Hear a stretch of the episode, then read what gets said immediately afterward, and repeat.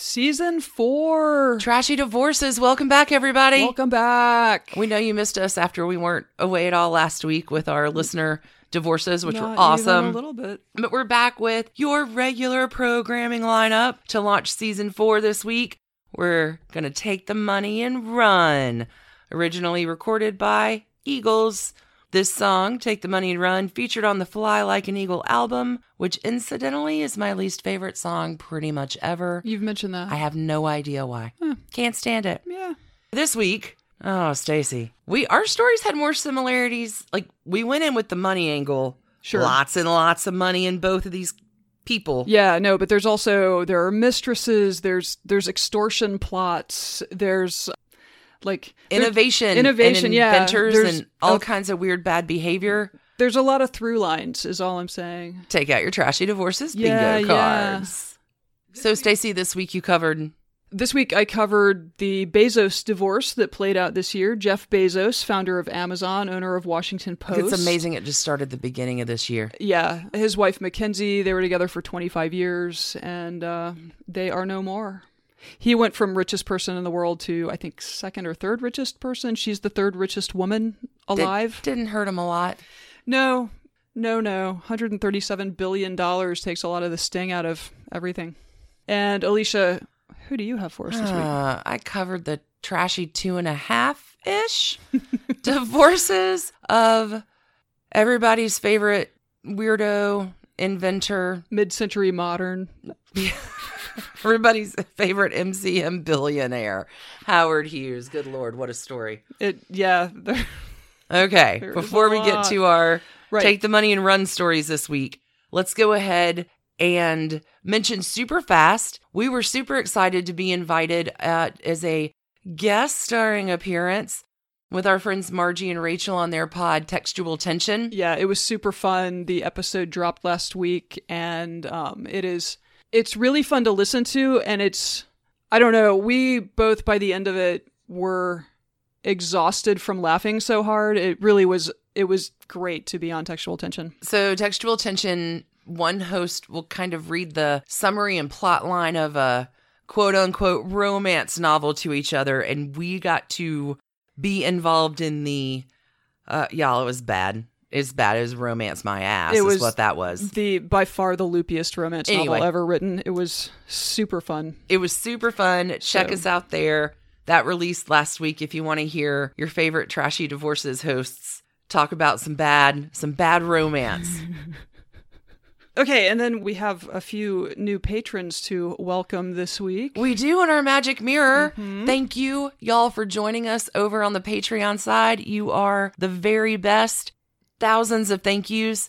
Our new patrons this week include HJ, Shelly A, Grace T, Julie B, Marsha B, Nani P, Sandra M, Diane D, Brooke H, Kendall S. Rachel A, Kristen M, Delaney T, Rachel R, Georgia C, Terry F, Meg B, Kim W, Suzanne R, and Laura M S. Thank you. Thank y'all so much for joining us over there. What did you hear this week on Patreon? We had a huge week over on Patreon.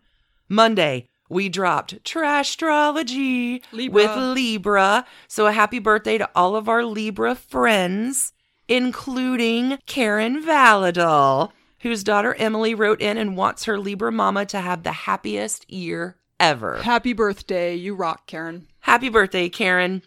Tuesday, I dropped my bonus divorce, which was so Very true crimey. very true crime adjacent. The trashy divorce of Claudine Longet and Andy Williams, as well as Claudine's Subsequent murder. of Cyber uh, Spider Sabich. That is entirely true. Wednesday, we wrapped up Trashy Tudors for now, talking about Elizabeth Woodville. But don't worry, Trashy Tudors is evolving into trashier tudors coming to you next Tuesday with the mistresses of Henry VIII. Oh yeah, Thursday kitchen sink. Yep. Stacey, what did we do?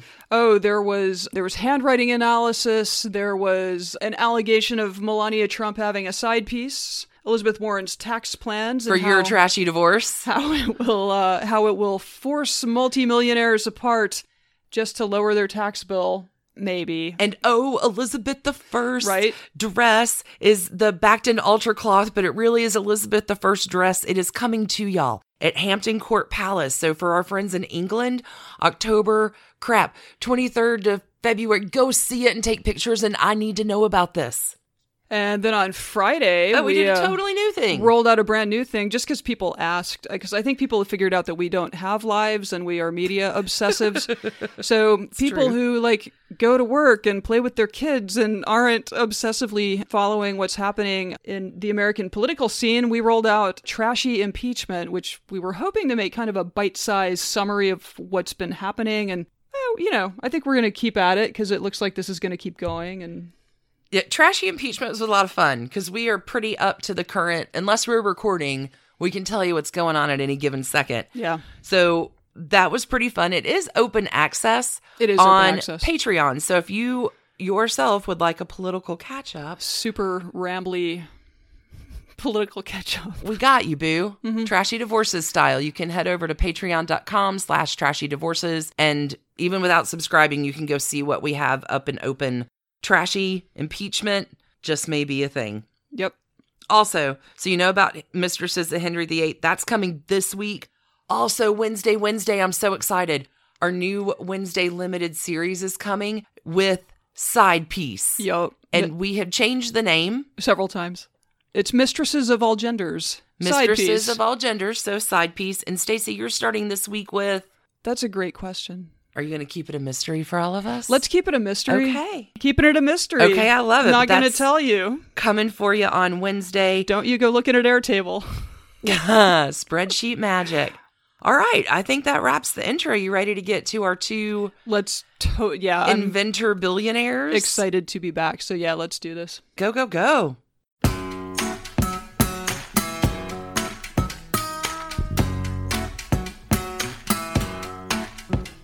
So, Alicia, Yeah. uh, who you got? I got a real uh, dick bag this week. Oh, good. I got a real That's dick fine. bag. That's what we like. This week, I'm covering the trashy divorces of Howard Hughes. Hmm. I mean, this guy. Like, it's triumph and tragedy all wrapped into one, but let's add in some severe childhood shit and some mental illness, too, with uh, a significant amount of head trauma and all the money in the world. And just to catch up, this is the like genius dude who like by the end of his life had locked himself in his house Yep. and his fingernails were eight feet long. And, Same guy. Yeah. Yeah, good times. Quite the fall there. Quite the so fall. Howard Hughes is uh okay, yikes. His dad is a Missouri boy, uh, born in 1869. I think you mean misery. Misery, misery boy. His dad has a sister who becomes an opera and stage singer. Dad also has a brother that's a novelist and a screenwriter. So there's some sibling rivalry that happens, and dad has some Hollywood ties, and dad's a hustler. He moves around a bunch to find his fortune and ends up settling in Houston and marries a gal named Allene Stone Gano, who was born in 1883. So 20 like, years. eh, ish, like 16. Okay, but here's the coolest thing about Allene, Mama. She's a descendant of Catherine of Valois, No. Dowager Queen of England, with her No. second husband, Owen Tudor. What? I mean, does she know this at the time? I would Or- think so. She is Houston Big Money. Okay, okay. She's Houston Big Money. right, so they're the type of people who would who would know that, that, kind of thing. thing. Okay. Right. Pops, so dad, Pops marries a socialite who is related to Catherine of Valois and Owen Tudor, and all is well. Mom and Pops marry in 1904. Old Howard is born Christmas Eve, 1905. Okay. Capricorn baby. Okay. Capricorn men. What are we going to do with you? We've heard some things. dad has this gig, right? He's got a job, but he takes on other jobs. And there ends up being this piece of machinery, it's this rotor bit, which allows oil to be attained where it couldn't be attained before. And dad doesn't necessarily invent this little piece of machinery, but he does patent it, which is where the money is, and ends up founding Sharp Hughes Tool Company, which becomes worth all of the money in 1909. Sure. Money will no longer be a problem for the Hughes family. I mean, money is going to be a huge problem, but not because of the lack of it. Gotcha. Money gives him control, Howard Jr., He's silver spoon, golden boy. Mm-hmm. He likes it, he wants it, and will do anything to get it. And this just isn't professionally like control. He wants control personally and professionally. Control is his watchword. He's a weird kid. Mm-hmm. so dad's working and playboying around, and Howard is home with his mom a lot. When mom and dad are together, in order to stop mom and dad from fighting, Howard pretends to be sick and ill. So hmm. you can good Good. yeah, this is good okay. marriage so far. Lots of lots of foreshadowing here. But when mom is alone with Howard, she is very overprotective, obsessive attention, which leads Howard to his charming lifelong fear of germs. This relationship has been called emotionally incestuous. hmm. So she compulsively checks over his naked body, temperature, bowel movements. He is treated like a king. Like, how did you poop today? How is your pee? What have you eaten? Let's check over you for any. It is weird. You don't have anything to say to that because it's so fucking weird. Like I would just have like I don't know different times. I I bet by sixteen he could be out of there. Well, funny that you say that, uh, because maybe by the time Howard was 16, mom needed something new to focus all of her weirdness on, and she sadly dies when Howard is 16 Oh. in 1922 in surgery with a ectopic pregnancy. Oh, So at Oh. 16, Howard has no mom who's obsessively obsessed over him. At 18, Howard's dad dies of a heart attack. and then Howard is quite rich. Well, sad for Howard, better for his bank account. So dad is smart enough to leave a will, which Howard doesn't do. Coming to that at the end of the story. But Daddy Sr. gives 75% of the tool company to Howard and the remaining 25% to his parents and siblings. But at the age of 19, Howard goes to court in front of a judge. He proves himself to be a competent adult because legal age of majority was 21 and he's like I'm not waiting until I'm 21 to take fucking control. Thanks very much. So, at the age of 19, uh, in 1925, he buys out the rest of his family, becoming full owner of the Yeah, the tool, tool company, company. and then promptly leaves that business to be tended by this guy named Noah Dietrich for like the next 30 years. He, whatever, just take care So he's like the silent partner, basically.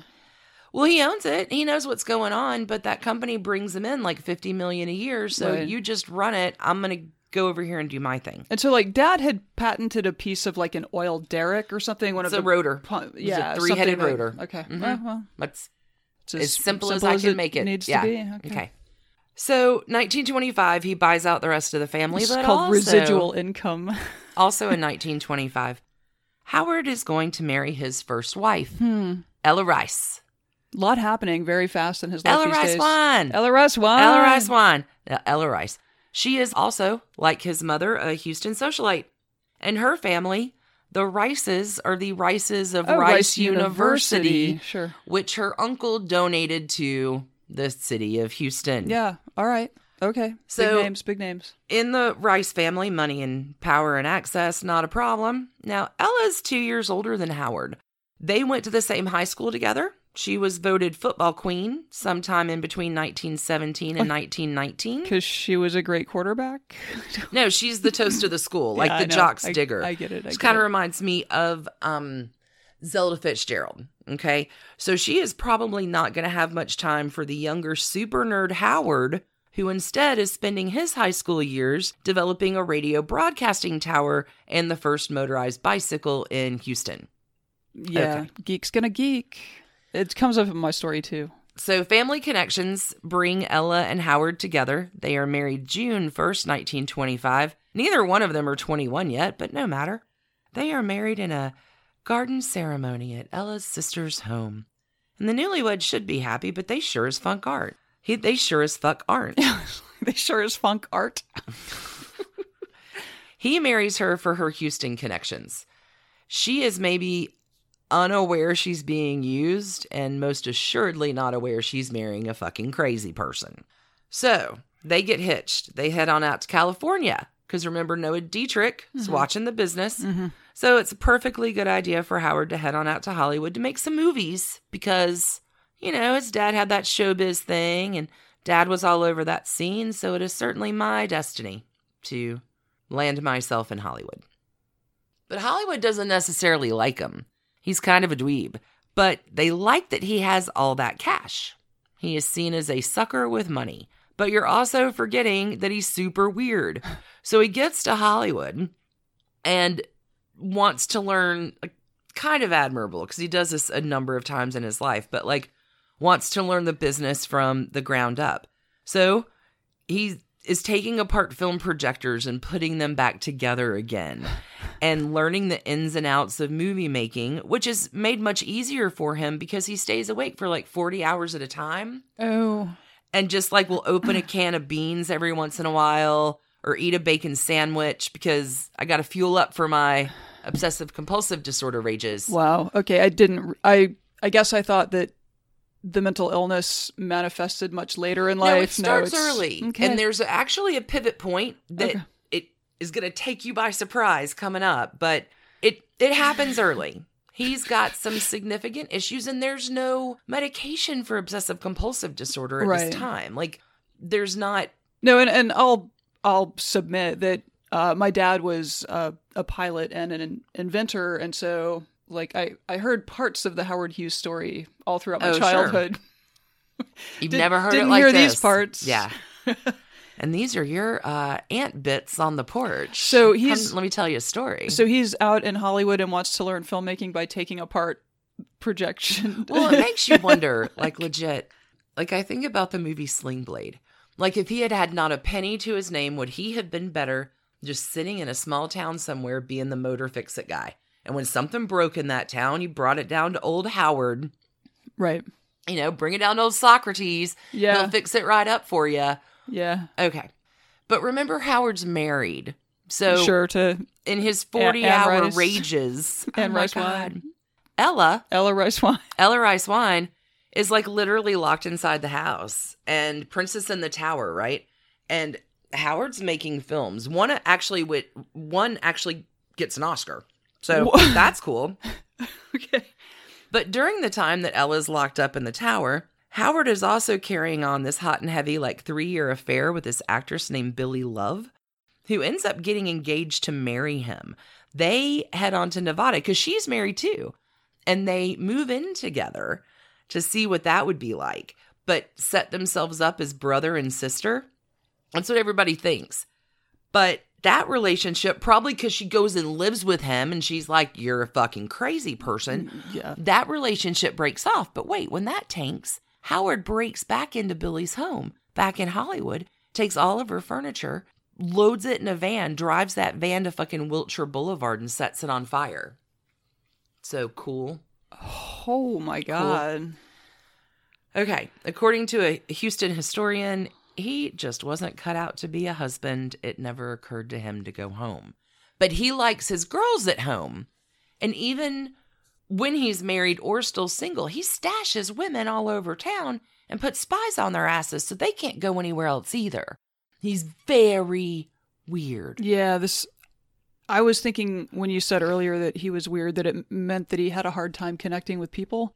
Sounds like he doesn't, at least with women. It sounds like he knows No, we're going to get there. Okay. Hold on. So let's go back to poor Ella Rice Wine for a second. Can you imagine? No. Like, if there were only such a thing as medication for OCD, Yeah. but Howard's full blown. And after four years, Ella is like, get me the fuck out of here. So she heads on back to Houston and files for divorce on the grounds of abandonment and cruelty. Ella, that same year, goes on to marry a man named James Winston, and they spend 59 happy years Wow. together until her death in 1992. Wow. I know. Good for her. Good for them. Happy ending for her, and I'm terribly pleased about that bit because the rest of the story just garbage pile after garbage pile. But Trashy Divorce One handled. Yeah. Ella Rice Wine has a very happy Man, ending. It sounds like this is a good guy to get away from. So good for her. Good for Billie, the mistress. Like good for yeah. Good job. Well, yeah. Oh, oh, oh, gets better. Mm-hmm. okay. so now Howard's a free man, and he really likes brunettes. Like he has a definite type, but he likes girls. But he's also weird around them. But money helps. Sure. And remember, Noah still has the business handled. Right. Fifty million a year coming Yeah. in, money not a problem. Billie Dove out of the picture. But Howard's like, all right, I'm still stashing women all over town. That's fine. But I'm going to make some more pictures. And with his next little uh, endeavor, it's a film called Hell's Angels, which is a disaster because he spends so long filming it. It was a silent film. He spends so long filming it and waiting for the clouds to be exactly perfect before he can shoot that scene Right. that talkies have now taken over in Hollywood. and so he mm. has to reshoot it again. And he ends up booting the original actress in the silent film. She has a heavy accent, can't use her, and replaces her with this gal named Harlean Carpenter, whose screen name will become Jean Harlow. Oh. Mm-hmm. Hmm. He introduced a lot of Hollywood talent to the scene. Mhm. Jane Russell, Jean Harlow. Like, okay. Hell's Angels, filming this, is also where he gets into his first plane crash. Just kind of keep a plane crash tally. Oh. He walks away Well, clearly. this time, but he's emboldened. Next, he's going to make this film called Scarface, which the Hays office in Hollywood has utterly blackballed for its violence, rape, and incest. Uh, it's about like loosely Al Capone and Mhm. gangsta.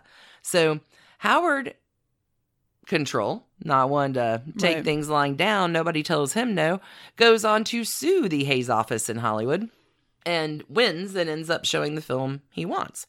Like, don't make any mistake. Howard is not a champion of First Amendment rights. Sure. He just knows how to gear up publicity, right? Mhm. Like, there's this thing with Jane Russell and the publicity he wants, and like what he makes her do with her bra or lack of one, and he he's a he's a fucking louse. Okay.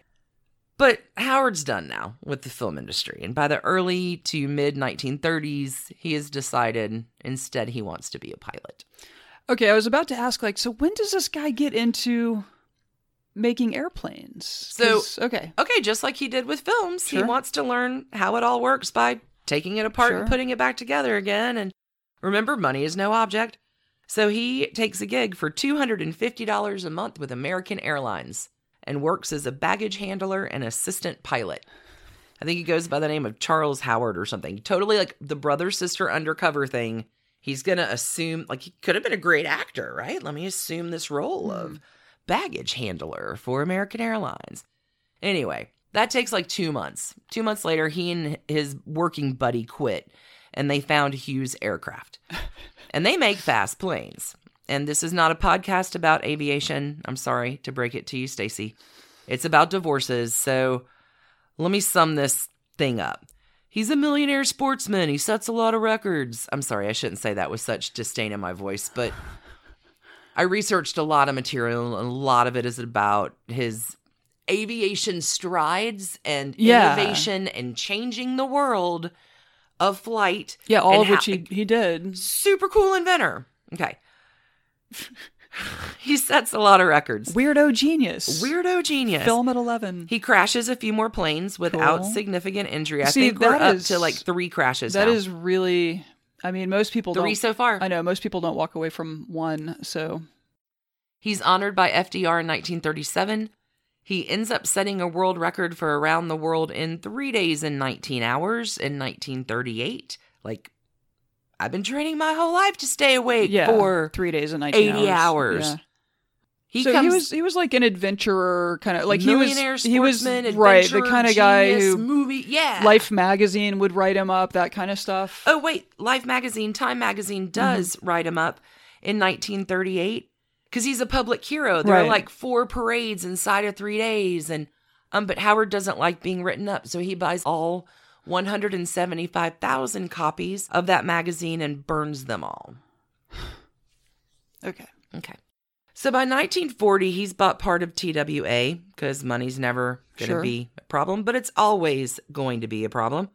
During this time, God, like, let's pull out a list of who is who in Hollywood because he dates them to all of them. Katharine Hepburn, Ava Gardner, Ginger Rogers, Jane Russell, Olivia de Havilland. Like, name a starlet, large, medium, small, doesn't matter. He's got them holed up. And it also helps when he goes out to parties that he brings trays of expensive jewelry, brooches and rings and necklaces. So, like, starlets are like, oh, sure, I'd love this. emerald necklace. Thanks. I'll dance with you again. Like, where'd you get that? Oh, the guy with the jewelry tray. I- The guy with the fucking jewelry tray. All right. Okay, so I'm sure that helps. Not pretentious at all. Uh, lots of ladies, right? Still are gonna leave him in the lurch because he may be super rich and famous, but he's also fucking weird. Weird. Okay, 1940s. TWA, and he does the original design for this plane called the Lockheed Constellation, and the war is on, so he's got some government contracts, and he crashes some more. He's schmoozing it up with Elliott Roosevelt, FDR's son, and all of his political friends. So they're coming out to California where he's bamboozling them with wine, women, and song, but not getting much result for the government's request to, hey, make a flying boat so we can win the war. Flying boats are boat. tougher than you'd think. Mm, they seem kind of tough. Flying boats are I mean, a little tougher. This was the inspiration for Spruce Goose. well, but for Tony Stark in Oh, Iron Man, sure. right? Like the just the genius womanizing, Maybe. Mister Fix It, Okay, sure, I can go with that. like just genius inventor. I have another historical parallel coming up, but maybe maybe Iron Man for Little- the, little for bit the of- new kids. A little bit of Okay. Maybe. Yeah. I, I can totally see that. In 1946, he crashes again. And it's bad. It's super bad. Uh, he's in shock. He's got burns. They pretty much leave him in the hospital on a shit ton of morphine and leave him to die Oh, because wow. there's no way that he's going to be okay. right. But he recovers. Oh. He's never right again. But hold on. Here's the weirdest part Howard's 41 when this happens, the same age as his Tudor relative, Henry VIII, when his joust for real accident takes him down.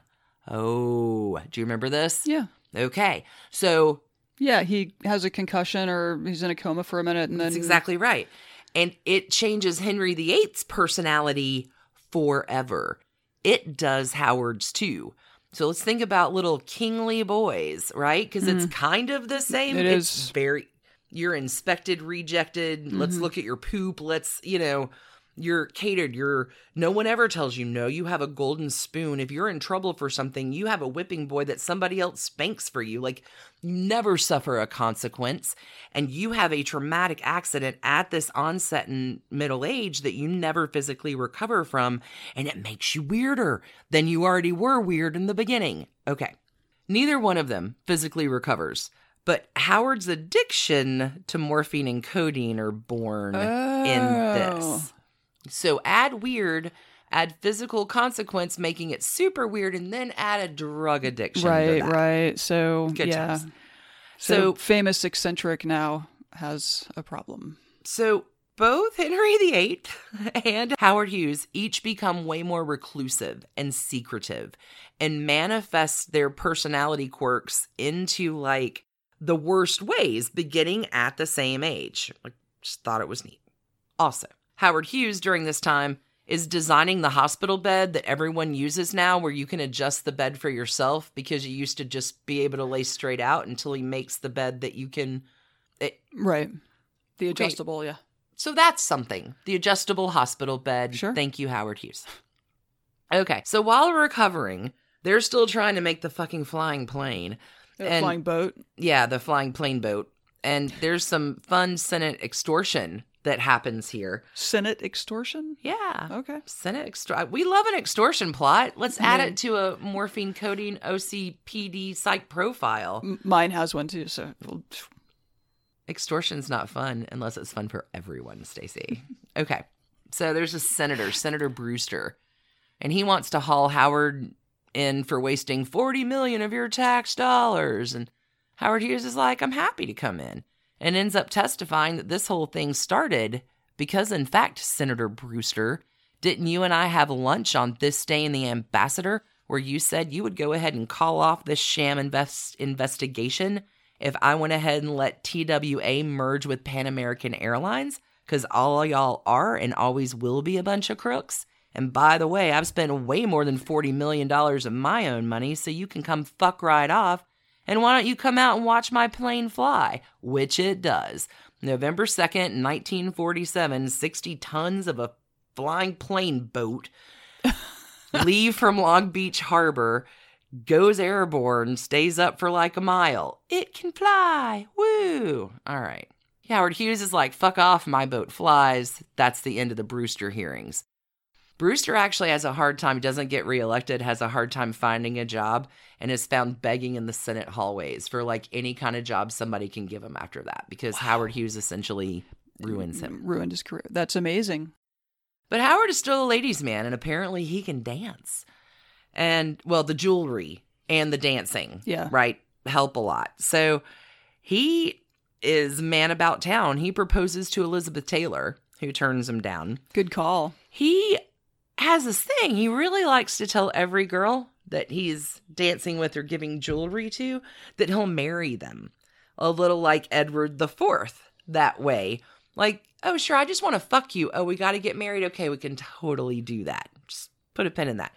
Lana Turner believes this and thinks that she's going to marry him at one point and like this is the south like you know it's serious when you monogram your towels with your future married name which lana turner does monogram new towels for herself and howard sees them and is like nope nopity nah okay so after conquering the film world and then the world of aviation and being injured as fuck and halfway more than out of his mind in 1948 in May, he decides he's missing movies a lot. So he goes ahead and buys RKO Studios.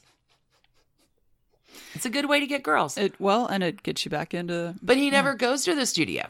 He has an office across the street where he watches everything that's been filmed in the studio that day that people bring over to him so he can stay in his weird little recluse room. Control. Okay. He owns a cheap Chevy with no radio. He's like, who do I have to impress? He never has money on him. Like, he, money is not even anything that crosses his mind on a goddamn giving day. Okay. Still staying up in all the marathon sessions, helped along now by morphine and codeine. So super fun. Now his sessions can go 60 hours. And people are simply talking like through doors or pushing papers underneath. Or if he's lonely, He'll have someone come in the room and sit with him, but they're never allowed to talk. He can talk to them, they don't talk back. Okay. Has he considered getting a cat? I can't even imagine his head would blow off his body. Okay. So his OCD is getting worse. In the night in the early 1950s, he buys a home in Las Vegas called the Greenhouse. And he likes Vegas cuz he can go there and be kind of anonymous and be up all night. He bunks at the greenhouse until 1955. He does some retrofitting to it. Just give you an idea about a little bit of his home craziness. He brings in multiple host- hotel size air conditioners okay. to cool like a 2,000 square foot house. Yeah. So okay. he wanted it cold, cold cold, cold. He has 50 telephones installed with like hearing boosters because I, I, forgot to mention he's super hard of hearing now. Uh, okay. Yeah, jet engines are loud. Well, and crashing and head, mm. it's all bad. So RKO is kind of tanking and he starts firing employees right and left for being communists. So here's another wrench in the story. Because technically he has two divorces. Maybe. Maybe he has two and a half. Okay, so you ready? Mm-hmm. There's a young actress named Terry Moore, and she is 15 when Howard engineers a meeting with her. Howard, everybody's favorite control man, has to have her, which parallels nicely, honestly, with Henry VIII and Catherine Howard when he's a dirty middle aged old man and she's a young, innocent 15 year old virgin. And she's like the last virgin in Hollywood, but she's 15. Yeah. All right. She won't fuck him till we get married. And Howard has no problem with that because he wants to marry everyone. So he's going to do anything to get her into bed, which he, he marries does. a 15 year old? Well, I think she's a little, oh, they marry in 1949, but listen to how they marry. Terry says they were secretly married on a chartered yacht out in international waters. Oh. So that will get you around a lot of. They marry, but the papers are tossed and doesn't mean anything really until he dies. She's married three more times and divorced three more times too. Ultimately, Terry Moore says it was Hughes's need for other women that drove them apart. He was honest in business, but dishonest with women. His motto was, It's okay as long as you don't get caught. He could lie better than anyone. Hmm.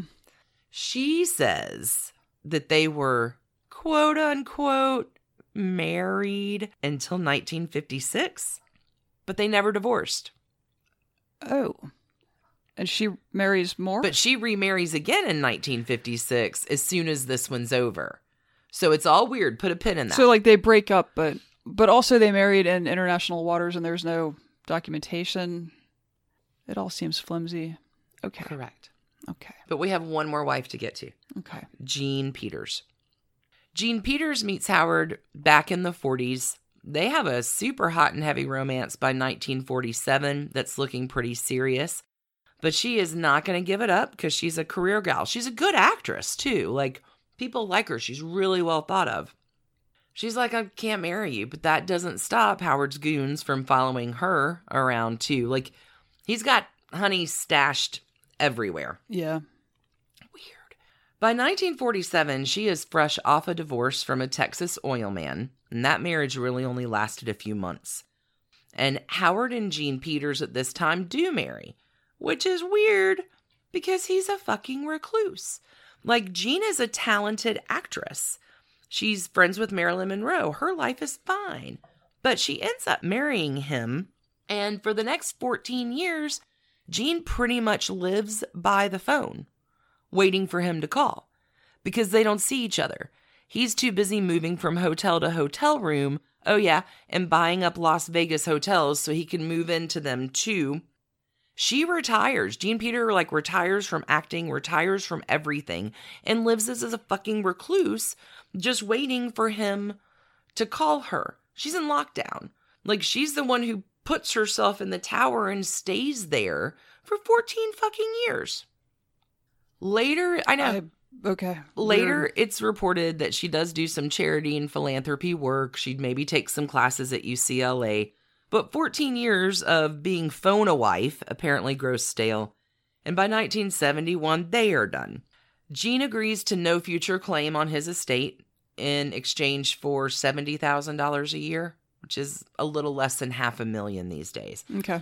She refuses to speak about the marriage and says she prefers to focus on the present and the future. She does quickly remarry, just like Ella Rice Wine, and this marriage is a keeper. They they remain married until his death. Jean Peters does not want to be known as Mrs. Howard Hughes for the rest of her life. She is quoted, I'm a realist. I know what the score is and I know who the superstar is. So GTFO, wife two and a half, Okay. out. Okay. There are so many threads that we can talk about, but we have wrapped the trashy divorces part here. Okay. Until his death in April 1976, Hughes is coddled and pretty much kept by a bunch of sycophants that just let all of his weird OCD things take over.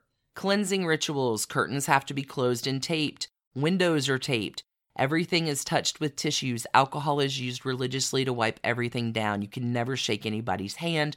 You have to have gloves on, everything all the time. And oh, you can only open the drawer for the tiniest amount or the door for the tiniest amount because then dust and insects will get in. You have to get in and out before the bugs.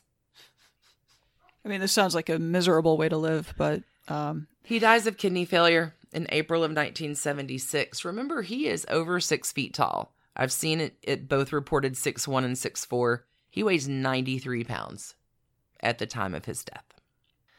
Okay, the best part he leaves no will. None. Nada. Nothing. Zero. So there's a lot of nonsense in court battles. Because remember the never divorced Terry Moore? Mm-hmm. Remember, okay, International Sea Wedding? She wants her share, along with some other dude her alleged share. her alleged share, along with this other dude who claims to have picked up this ragged old man out in the desert one night. It's like a country and western song, brings him back to Las Vegas. So there's a version of the will called the Mormon will that this guy, this good Samaritan, gets 25%. oh, yeah. This probably- podcast is Trashy Divorces, probably not true. Trashy Probate. But I might get in a little bit to this on Trashy Well, and so he he had no children through any of these. Terry Moore references all these mystery alleged children Right, but there were no known, like, acknowledged. Um, we're going to talk about it on Trashy Tidbits this Our- week. No, so this podcast is Trashy Divorces, not Trashy Probate. So I'm going to get into the will and the fallout and the execution and who, how, all that bit happened on Trashy Tidbits this week. Okay, may I ask though, Sure. what was his net worth roughly at the time of his death? Oh God, six billion? I don't know. Okay. Well, no, because he sells TWA. Mm-hmm. So not only was he making a fortune on Tool Hughes, he sold TWA, which gives him the ability to buy literally like eight hotel properties in Las Vegas. I mean, that seems like a pretty control good Las- way to make some money too, is to own a bunch of ho- hotels in Vegas. This story is so full of the yikes. yeah.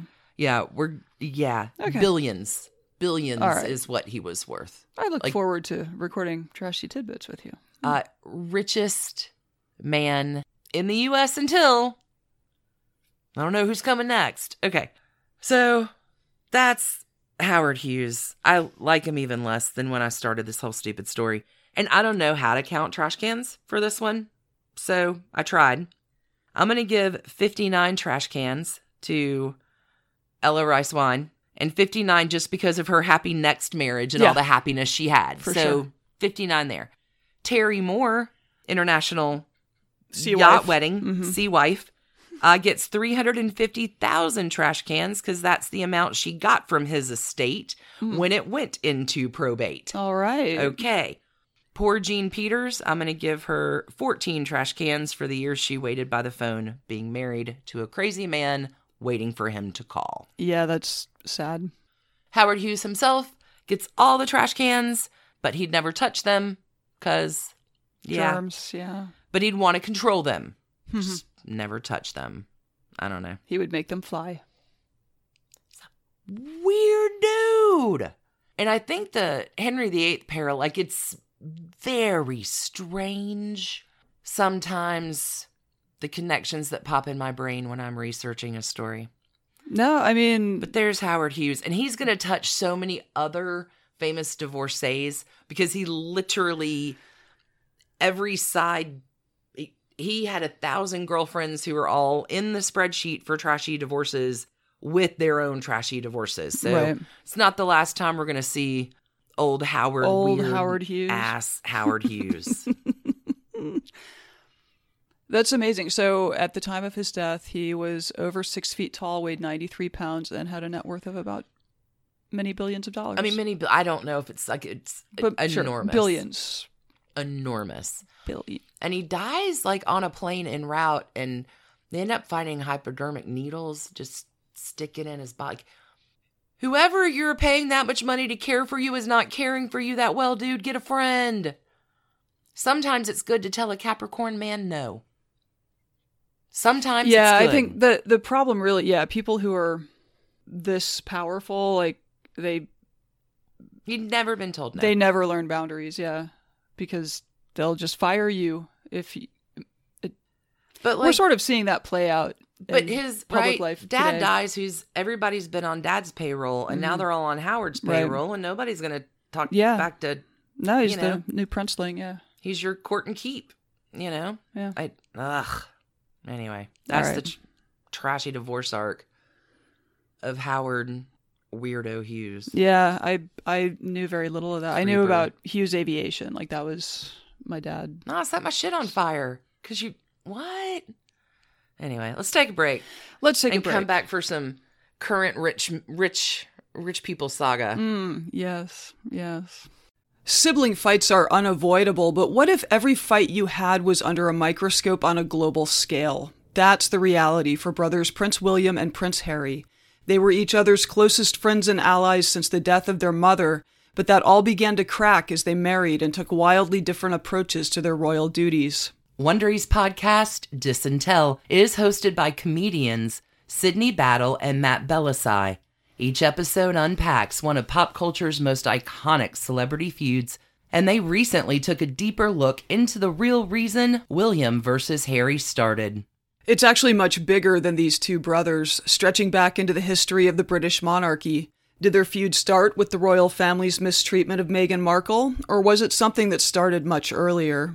Follow Diss and Tell on the Wondery app or wherever you get your podcasts.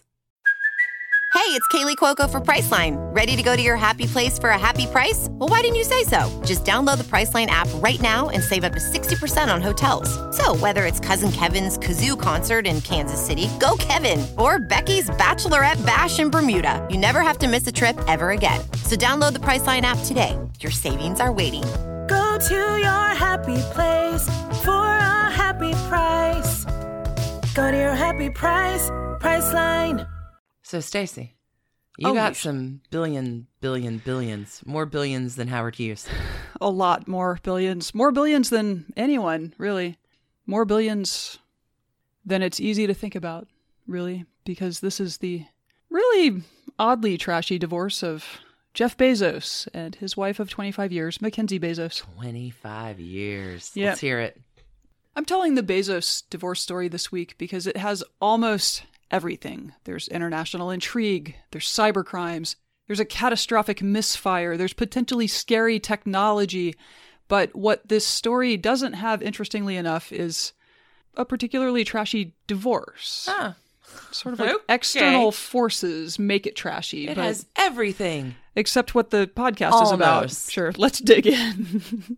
Everyone knows who Jeff Bezos is, so we're going to start with his wife, again, of 25 years, Mackenzie. Mackenzie Tuttle was born in San Francisco on April 7th, 1970. I don't know what that makes her. Something springish. She's an Aries. Okay. She was raised by a financial planner dad who must have done quite well, and a stay at home mom. Mackenzie herself was shy and took to books and later writing. Aw. She attended the Frou Frou, Connecticut Hotchkiss boarding school. Ooh, that's pretty frou frou. I think so. Then went on to Princeton, where Oh. she studied fiction under Toni Morrison, Wow. who became a mentor throughout the rest of Morrison's life. what? And also, Toni Morrison just passed away this year, and it is a tragedy. we miss Toni Morrison, but I didn't know that. Wow. Yeah. Interesting. Yeah, Morrison had. Morrison said that she was one of the most talented students she'd ever had. Like, Oh, um, wow. Yeah. So, anyway, so Mackenzie goes to New York after she graduates. She planned to write for a living, but she also planned to eat while she was doing it. So, she applied for a job at a hedge fund and she was interviewed by, I think, the youngest senior vice president in the company history, in the history of the company, named Jeff Bezos. Oh, wow. Workplace romance. Workplace romance. Don't do it. He was also a Princeton grad, so they kind of hit it off. She was really smitten, and there was a profile in Vogue of her in 2013, and pretty much all of the quotes that I use in this section are from that profile link Okay. on the website. Okay. She said, My office was next door to his, and all day long I listened to that fabulous laugh. How could you not fall in love with that laugh? No, this is very sweet. They were engaged in three months, Wow. and they were married three months after that. Holy mm-hmm. cats. She was 23 years old. Talk about making big decisions in your life. She was 23 years old. He was probably 29. I don't know. When you when you know, you know. yeah. He starts telling her about this crazy idea that he has for an internet-based bookstore. And in 1994, both of them quit the hedge fund, drive across the country, and move to Seattle. It's crazy kids. I mean, yeah, Amazon.com was born, followed soon after by three sons, and then uh, they adopted a daughter from China, so four kids. She worked at Amazon early on, she was a bookkeeper, but once it took off, you know, and there were kids, she focused on the kids, and she sacrificed her writing for about the next decade. Oh wow. She says, Writing is such a pretend profession. Um, nobody is counting on you at all. You can't pretend to be a lawyer or a teacher. It takes a lot of grit to continue. Kids, on the other hand, have an urgent need to be taken care of. After the third child, I knew I couldn't be the kind of parent I wanted to be and continue writing. Those years were just too busy. So I think that's a story that happens to many people. Wow. We talked a little bit about this on our book club Mhm, for with Easy Big Peasy Magic. Book Club with Big Magic. So both of the Bezoses are very involved parents, and since they're also insanely rich, uh, they get to do all kinds of educational experiments with the kids. So they've tried homeschooling. They indulge in off-season travels to expose the kids to the world. They've incubated chicken eggs. They've had like private Mandarin lessons. They, Oh wow. um, yeah, sports I mean, clubs. the world is your oyster. yeah, that's Yeah, exactly yeah. You've got billions. And they're in, you know, upscale suburban Seattle, like one of those communities. A lot of opportunity. Yeah, yeah. Just yeah, they're swimming in um, very good water. I don't know. Mackenzie, though, she is she's like the drop off and pick up mom, right? Like other moms are talked to in this profile with Vogue, and they're like, you'd never know she was. That's you our friend Mac. Mackenzie Bezos. Like she's Mhm. really down to earth. She's really normal. The kids aren't like isolated by wealth. They play with the neighborhood kids. I do think they live in the same neighborhood as Bill Gates. Sure, they live in a nice Gates. neighborhood. Super good neighborhood. but yeah, um anyway, so once the kids were old enough not to need constant tending, she was finally able to write some novels. Oh, good. Yay. I love this part. Yeah, the first was called The Testing of Luther Albright, which took 10 years to write, and it won the 2006 American Book Award. Holy fuck. Kind of a big deal. In 2013, she released a book called Traps that had positive reviews. I have not read either of these books. Like many parents with a creative habit, she often gets up very early to write. Jeff Bezos, back in 2013 when things were good, said, quote, writing makes her really happy. By the time I come down, she will be literally dancing in the kitchen, which the kids and I love. You got to fill your cup up first. Yep. Uh, in 2014, she founded an anti bullying organization called Bystander Revolution, and she continues to serve as executive director. Good for her. All right, so that's Mackenzie. Good person. Jeff. Okay, and like, you know, Jeff Bezos is just somebody who's sort of omnipresent, and I guess I'd never actually kind of looked into anything about his life because it turns out that his origin story is way more compelling than I knew. For instance, he was born Jeffrey Preston Jorgensen, January 12, 1964. Cap. Cap, oh, Cap, man. Sometimes you got to tell Capricorn men no. well, Good for him. life was telling young Jeffrey Jorgensen no. His mother was 17 at the time of his birth. Oh, wow. She was still in high school. Okay. Uh, I guess she did marry his dad, but that was not meant to be ended in divorce when he was quite young. When Jeff was four, his mom married Miguel Mike Bezos, who was a Cuban immigrant. Really? And um, he was in college at the time. He adopted Jeff, so that's where he got the name Bezos. No longer a good Scandinavian fella. He's Cuban now. He's Cuban now. Anyway, so Mike adopts Jeff. Mike gets his degree from the University of New Mexico, and then the family moves to Houston, where Mike worked as an engineer for Exxon. Oh, wow. Later, they moved to Miami, and high school aged Jeff worked at McDonald's in the morning and geeked out all day long. He was into science and technology and did not care who knew. He graduated as valedictorian. Good for him. He went to Princeton. He studied electrical engineering and computer science, and he graduated in 1986 with a 4.2 GPA. Jesus Christ. That's crazy. It's crazy. Anyway, yeah, so he's apparently as a kid. Yeah, he apparently as a kid like built an alarm from scratch to let him know when his younger siblings were trying to get into his room or something. Like Whoa. yeah, he's geeky, nerdy, techie. He's one of those. I didn't know we were doing two Sheldons He's today. a he's a young Howard Hughes, yeah. as it were. Wow.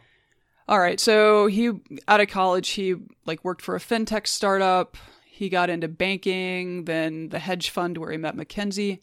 And during that cross country drive to Seattle with her, he wrote the business plan for this idea he had, Like you do. Cadabra Is that the name of it? Cadabra? was the name of it. He gets to Seattle and he realizes like, wow, that starts with the third letter of the alphabet, but Amazon starts with the first.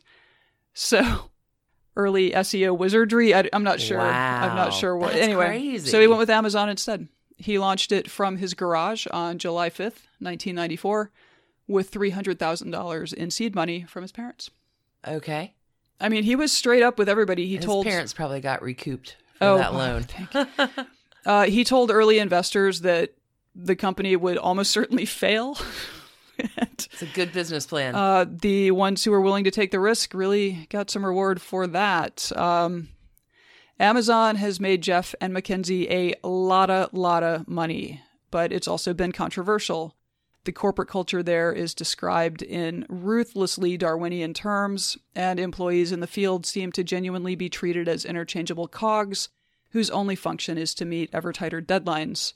While Bezos did boost wages to 15 an hour in 2018, Amazon has just been like drafting on Walmart's earlier, you know, workforce abuse misadventures. sure.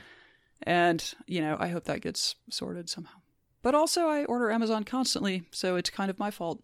Anyway, Jeff has had other business interests as well, including a human spaceflight startup called Blue Origin. It was founded in 2000, and it hopes to begin commercial flights of its New Shepard capsule next year. This is unbelievable.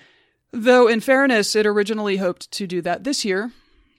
I applaud them for taking their time and not getting anybody killed. So- Yeah, good plan. Good Yeah. plan. Good plan. But again, I mean, modern day Howard Hughes, a little bit. Let's go to space. Mm-hmm. And yeah, let's take like, you know, civilians to space, uh, commercial space, whatever. All right, then there was the little matter of his 2013 purchase of the Washington Post. I think he shook his couch cushions around and Found some quarters. found uh, 250 million in cash, Sure. and the paper was his, which would become a major plot point a few years later and factor into the truly bonzo story that made his divorce trashy. Okay. Shake it out. Shake it out. Part the third. It seems like Jeff and Mackenzie Bezos had a genuinely great marriage for quite a long time. So it came as something of a 25 shock. years. That's remarkable. hmm So it came as something of a shock when, on January 9th, 2019, Jeff tweeted out a message signed Jeff and Mackenzie that read, quote, We want to make people aware of a development in our lives. Rich people are so, like, calm. Yeah. Oh, it's a very It's that flat yeah, affect. Sure thing. Things are changing, but we're still really rich, so it's kind of going to be okay. okay. We want to make people aware of a development in our lives. As our family and close friends know, after a long period of loving exploration and trial separation, we have decided to divorce and continue our shared lives as friends. We feel incredibly lucky to have found each other and deeply grateful for every one of the years we have been married to each other. If we had known we would separate after 25 years, we would do it all again. We've had such a great life together as a married couple, and we also see wonderful futures ahead as parents, friends, partners in ventures and projects, and as individuals pursuing ventures and adventures. Jesus Christ. Though the labels might be different, we remain a family, and we remain cherished friends. Well, that is a really Jeff and Mackenzie consciously uncoupling. classy email. The thing that I find more horrifying, if we can just back up, Yeah. that was January 2019. That's how long this year has been. It- is yeah, it I know. feels like I know. God, that divorce took like eight years, right?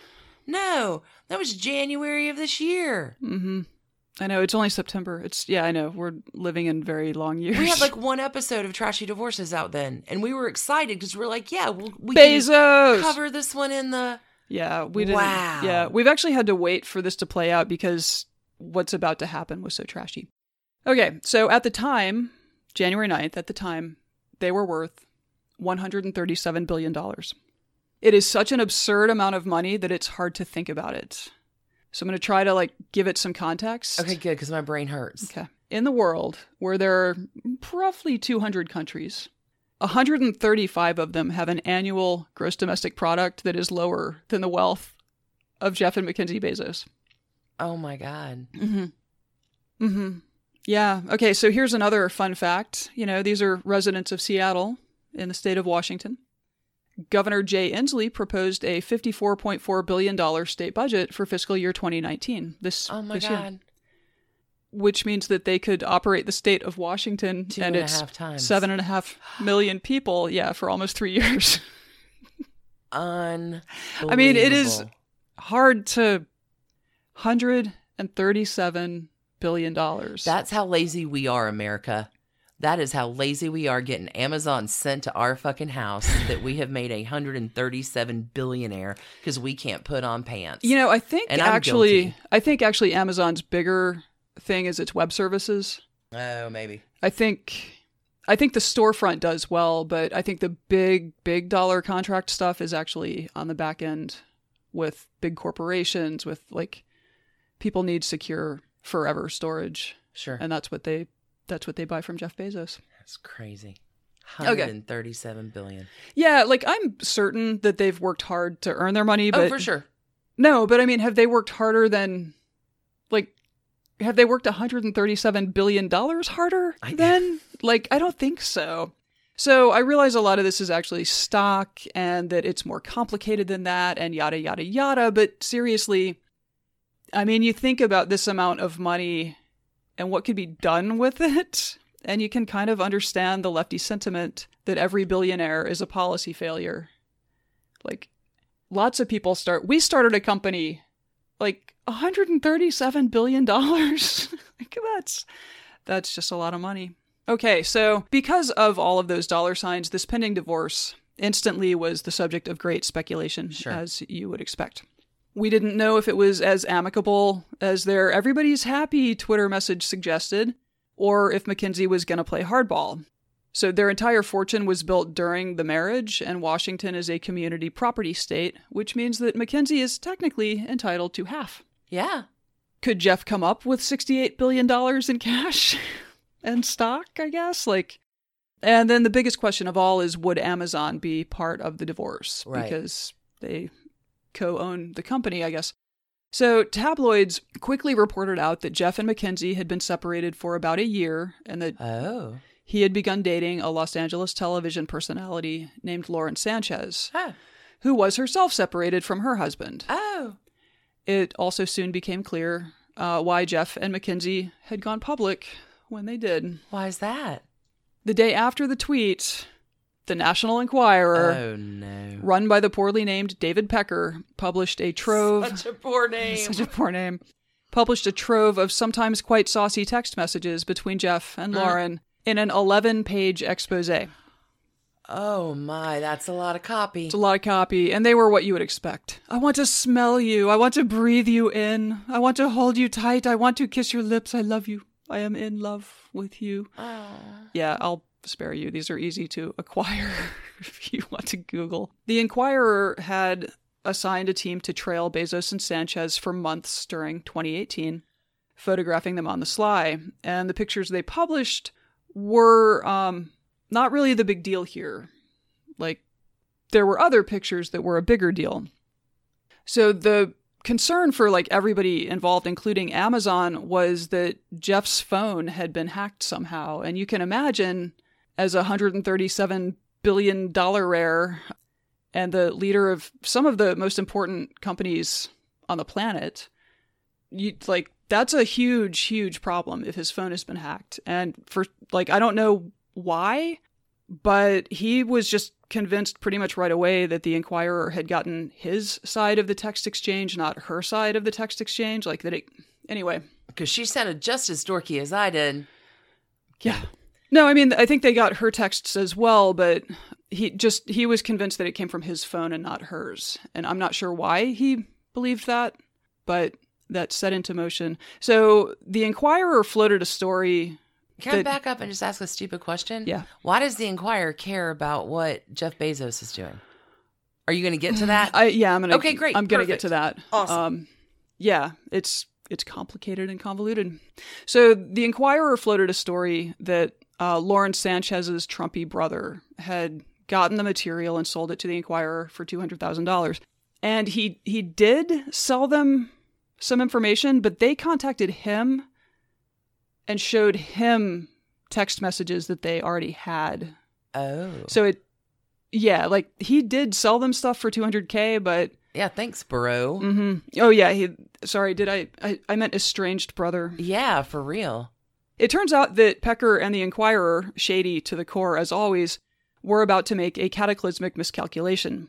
So the supermarket tabloid had only recently signed a non-prosecution agreement with federal prosecutors investigating its role in Donald Trump's 2016 campaign violations, campaign finance violations.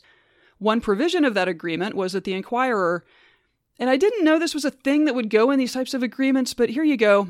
The Enquirer could not commit any crimes whatsoever for three years, or the agreement was null. I mean, like, yeah, you can't crime anymore. But I mean, it just that three year provision just seems arbitrary. We'd like you not to crime at all, but Yeah, I guess the agreement has to expire at some point, but whatever. So after the January 10 expose, Jeff very publicly assigned a well known security consultant named Gavin de Becker oh, I've heard of that guy. Yeah.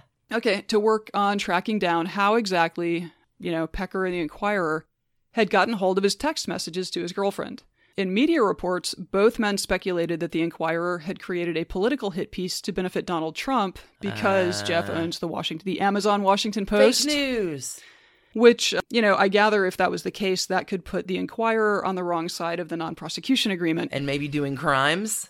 Doing crimes again. What's funny is that people who are doing a lot of crimes these days don't necessarily understand or fully comprehend that they're doing crimes. It's just normal day to day business. It's Tuesday. Well, let's talk about what comes next. Oh, speaking no. of speaking of continuing to crime. So I think this fear that Bezos was out there saying like no this was a, a political smear.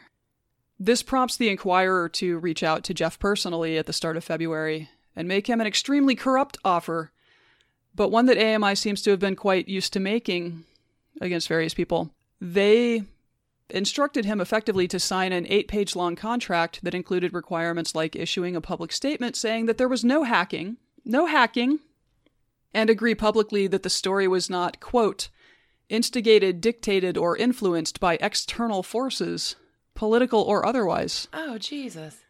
And in exchange, the Enquirer would not publish the private photos that they'd stolen, including a dick pic. Christ on toast. What the fuck? Okay, Jeff Bezos has enough money that he doesn't have to care. And so he heads I mean, to. there's fun, delicious trash candy, and then there's trash sewage. Yeah. Nobody ever, ever, ever wants to see anybody's dick pic. Yeah, well, the internet gazillionaire uh, heads to his local keyboard and bangs out a post on medium.com titled No Thank You, Mr. Pecker, where he accused the company of blackmail and extortion, which it pretty clearly was. Extortion is like the word of the week. Extortion. Extortion. It's only fun if everybody's doing it. So, this post on Medium also spun up a really interesting theory, positing that it was the Saudis, under the direction of Mohammed bin Salman, also known as MBS, also known as Mohammed Bonesaw, That is the name I'm familiar with. who had hacked his phone. Oh, God. Yeah. How does he get a hold of his phone to hack? Okay, so the security guy, de Becker, he um, releases his report at the end of March. This is actually very sobering. The first time I read this, I was like, oh my God, I hope this is all. I hope he's so wrong on this. Okay, so he writes that his team and, quote, several experts concluded with high confidence that the Saudis had access to Bezos' phone and gained private information. He goes on to drop this super alarming detail. Quote Experts with whom we consulted confirmed New York Times reports on the Saudi capability to, quote, collect vast amounts of previously inaccessible data from smartphones in the air without leaving a trace, including phone calls, texts, and emails. Oh, my. Yeah. That's terrifying. Like, I cannot independently confirm that, but I know um, we're about to get to the murder of Jamal Khashoggi, but there was, but there was a lot of speculation about how much, like the, how much of his phone activity was viewable to Turkish authorities outside of the embassy where he was killed. oh, my God. Okay, jumping ahead. So de Becker linked the Saudi op against Bezos to the Washington Post's dogged coverage of the brazen murder of Post columnist Jamal Khashoggi the prior October. Yeah. So U.S. intelligence believes that Mohammed Bonesaw ordered that hit. This guy was a well respected Saudi journalist who had been exiled because he had become a critic of both the American corrupt regime and the Saudi corrupt regime. He was murdered in the consulate in the Saudi consulate in Istanbul and dismembered in house and shipped out of the country in suitcases. MBS is a And, bad uh, dude. MBS is a bad dude. de Becker described a well documented relationship between Mohammed Bonesaw and David Pecker of The Enquirer, including the detail that when MBS came to America in March 2018 for his first grand publicity tour, AMI created a 100 page ad free glossy magazine called The New Kingdom to promote. are joking. I'm not. I'm not. To promote him and his allegedly transformational vision of Saudi Arabia. So, the dirt on all of these spider webs hurts my brain. mhm. It hurts it. Yeah. So de Becker obviously provided his report to U.S. law enforcement, and that is that process is ongoing. Bezos has sat for interviews about it, but he, I mean, he's pursuing it as extortion and blackmail. So good for him. That meant that the non-prosecution agreement was suddenly a whole lot dicier than it had been. So the major investors at AMI freaked out as scandal after scandal enveloped the tabloid. They forced the company to sell the paper And on April 18th, it was sold to the Hudson Group, which has all those airport bookstores. Oh yeah, That's- Hudson News, sure. That's what they do. Uh, notably, the oh, this was so funny. So the issue that exposed the affair back in January was not actually much of a seller nobody cares. because yeah. So you and I joke about like how we name our um, episodes, and some of them we are anti SEO. Yeah, Jeff Bezos is anti SEO, at least to. Enquirer readers. Um, for the king of SEO is a little ironic. Right. All right. So while all of that shit show was playing out in public, and private, Jeff and Mackenzie were negotiating terms with each other. And I really can't stress this enough. The Bezoses did not themselves have a trashy divorce, except for the spectacular backfire of an intrusion by the National Enquirer. Wow. In April, Mackenzie tweeted out, Grateful to have finished the process of dissolving my marriage with Jeff with support from each other and everyone who reached out to us in kindness. And looking forward to the next phase as co parents and friends. Happy to be giving him all of my interests in the Washington Post and Blue Origin and 75% of our Amazon stock, plus voting control of my shares to support his continued contributions with the teams of these incredible companies. Seriously. She just sounds like a class act. Yeah, no, they She gets a halo. I mean, sure, he's having kind of a trashy affair, I guess, but like, I mean, I think they were separated when it started. I can't know, but yeah, it just My seems. kids are grown. I want to write. Tori, uh, Toni Morrison taught me I got shit to do that is not you, dude. yeah. Interestingly, the papers were finalized by a judge on July 5th, which is the same day that Amazon launched in 1994. Really? So Independence Day. Yeah, it's interesting. So Mackenzie walks away with close to 20 million shares of Amazon stock, worth around ah, 35 billion. Oh, okay. She's the third richest woman in the world, Jesus and Christ. she. And I just want to sit in my little room and drink tea and write my books all day. basically, yeah, Wow. yeah. I mean, at least one of their kids is in college now. Like it, yeah, Thirty-six billion Thir- yeah, 35 billion dollars. Um, I'm sure it fluctuates a bit based on Amazon stock price, but she also is apparently a much more charitable person than her ex husband is. In May, she signed on to the Warren Buffett and Bill Gates project for extremely rich people called the Giving Pledge, Huh. where they agree to philanthropically donate half their fortunes in their lifetimes.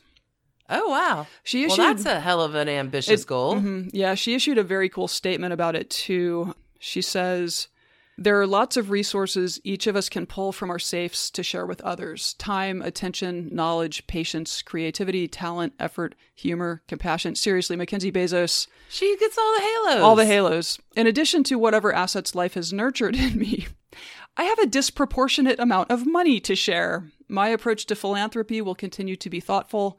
It will take time and effort and care, but I won't wait, and I will keep at it until the safe is empty.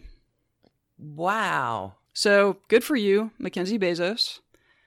Jeff Bezos notably has not signed the Giving Pledge, and he has long been viewed as one of America's stingiest billionaires. Really? Yeah, um, and I guess, I mean, it sounds like from that statement that her plan is actually to give away her entire fortune before she dies, but like Jeff is going to be making sure the kids are provisioned. Well, of course you take care of your kids and Mhm. set them up with enough, but I doesn't sound like she to me is going to be like let's inherit wealth for Right. the next 28 generations. Right. Let's use it use what you got. Let's fund the state of Washington for 10 months. Kidding. Jeff and Lauren are still a thing, and Jeff has been on a bit of a real estate buying spree lately, dropping $80 million for three Manhattan apartments. I don't know why he needs three. The couple has been spotted all over the world together, chilling at Wimbledon, attending Google Camp in Italy, and going to Saint Tropez together. Okay. The Saudis have denied involvement in the Bezos phone hacking scandal, but the CIA has warned activists who worked with the probe that they're being targeted by Saudi intelligence. That tracks. Just yesterday, we learned that telephone conversations between Donald Trump and Mohammed Bonesaw are among those that have been improperly stored in code word only computer systems. I'm sure there's nothing to worry about there. Yeah, there's a lot more we don't know about than what we do know about. Yep. Yep, it's evolving. Anyway, that's the Bezoses. Holy cat. Um, on their own, I mean, they would have just like occasionally tweeted out a uber happy thing about how stuff was done. progressing. But instead, it cost AMI, the National Enquirer, like No criming for three years. How many trash cans, Stacie? oh well. Again, I think Mackenzie Bezos. All the halos. Um, Can we give him some individually I just think- for his shitty work practices? Yeah, well, and like the, I don't, I don't even know if like his having a girlfriend when his marriage is ending is a much of an offense, you know. But yes, for for um underpaying your employees and all of that, yeah, let's uh, Enabling us not to put on pants on a daily basis because we can just get it delivered here. it's true. So that's Halos too, though, right? Halos, trash cans. I don't. I mean, let's give him 137 billion trash cans, but very very clean and tidy and orderly ones. perfect. That always get delivered on time Yes. via your pantsless Yes. drone. that will be there the next day. Trash can prime. What? that was a good story. It's convoluted. It, like I, that's part of why we've had to wait on this. Like people have been mentioning it to us since January, and I was like, well, we don't. There's more going on here. So very little real trash until the National Entwi- Enquirer hmm and David Pecker decided to put his pecker in it. Yeah, but if the Saudis can access Jeff Bezos's phone, oh, They can access anybody's phone. yeah. Yikes. Yeah, for a while, I would like anytime there was a picture of him with a phone, I would scrutinize it to try to figure out whether it was iPhone or Android to see whether it am I safer or less safe than Jeff Bezos. You're a nerd. anyway, that's the Bezoses. That was awesome. Season four, Trashy Divorces. Woo! One and done. Off to a rich, eccentric, and uh, inventive start. Take the money and run. Take the money and run is Thanks, right. everybody, for tuning in to our season four premiere. Don't forget to catch our intro of side pieces this week on Patreon coming for you Wednesday. Trashier Tudors too. So much good stuff there. Hope to see you on the flip on Patreon. Yep, check us out in our Facebook group, Twitter. Have a great week. Keep it trashy. Billions and billions of trashy. Just so much trashy. Take the trash and run. Cheers, y'all. Keep it trashy. Bye. Bye. And thanks to you for listening. Trashy Divorces is a Hemlock Creatives production, created and produced right here in Atlanta, Georgia by us, Stacie and Alicia, with a little research and writing help from the brilliant Melissa O. Our art is by Sydney V. Smith. That's Sydney V. Smith at carbonmade.com. And our music is used with permission of Ratsy. Check her out at Ratsy's store on Instagram. And definitely drop into Ratsy's store anytime you're in Oberlin, Ohio. You can contact us at trashydivorces at gmail.com or find us on the World Wide Web at trashydivorces.com. If you need more trash candy in your life, our Patreon community includes some of the very best humans around and thousands of hours of bonus content at every level of support. Join the fun at patreon.com slash trashydivorces. Interested in some Trashy Divorces swag? Check out our merch shop and Trash Panda Enthusiasm Society at bit.ly slash trashy gear. Want to advertise with us? Reach out to sales at advertisecast.com for more information. And last but not least, come play with us on social media. I keep most of our Trashy Divorces Instagram hopping. Stacie and I share it up over on Facebook, including our Trashy Divorces podcast discussion group. Come join us over there, and thanks again, everybody, for listening. Keep it trashy, y'all.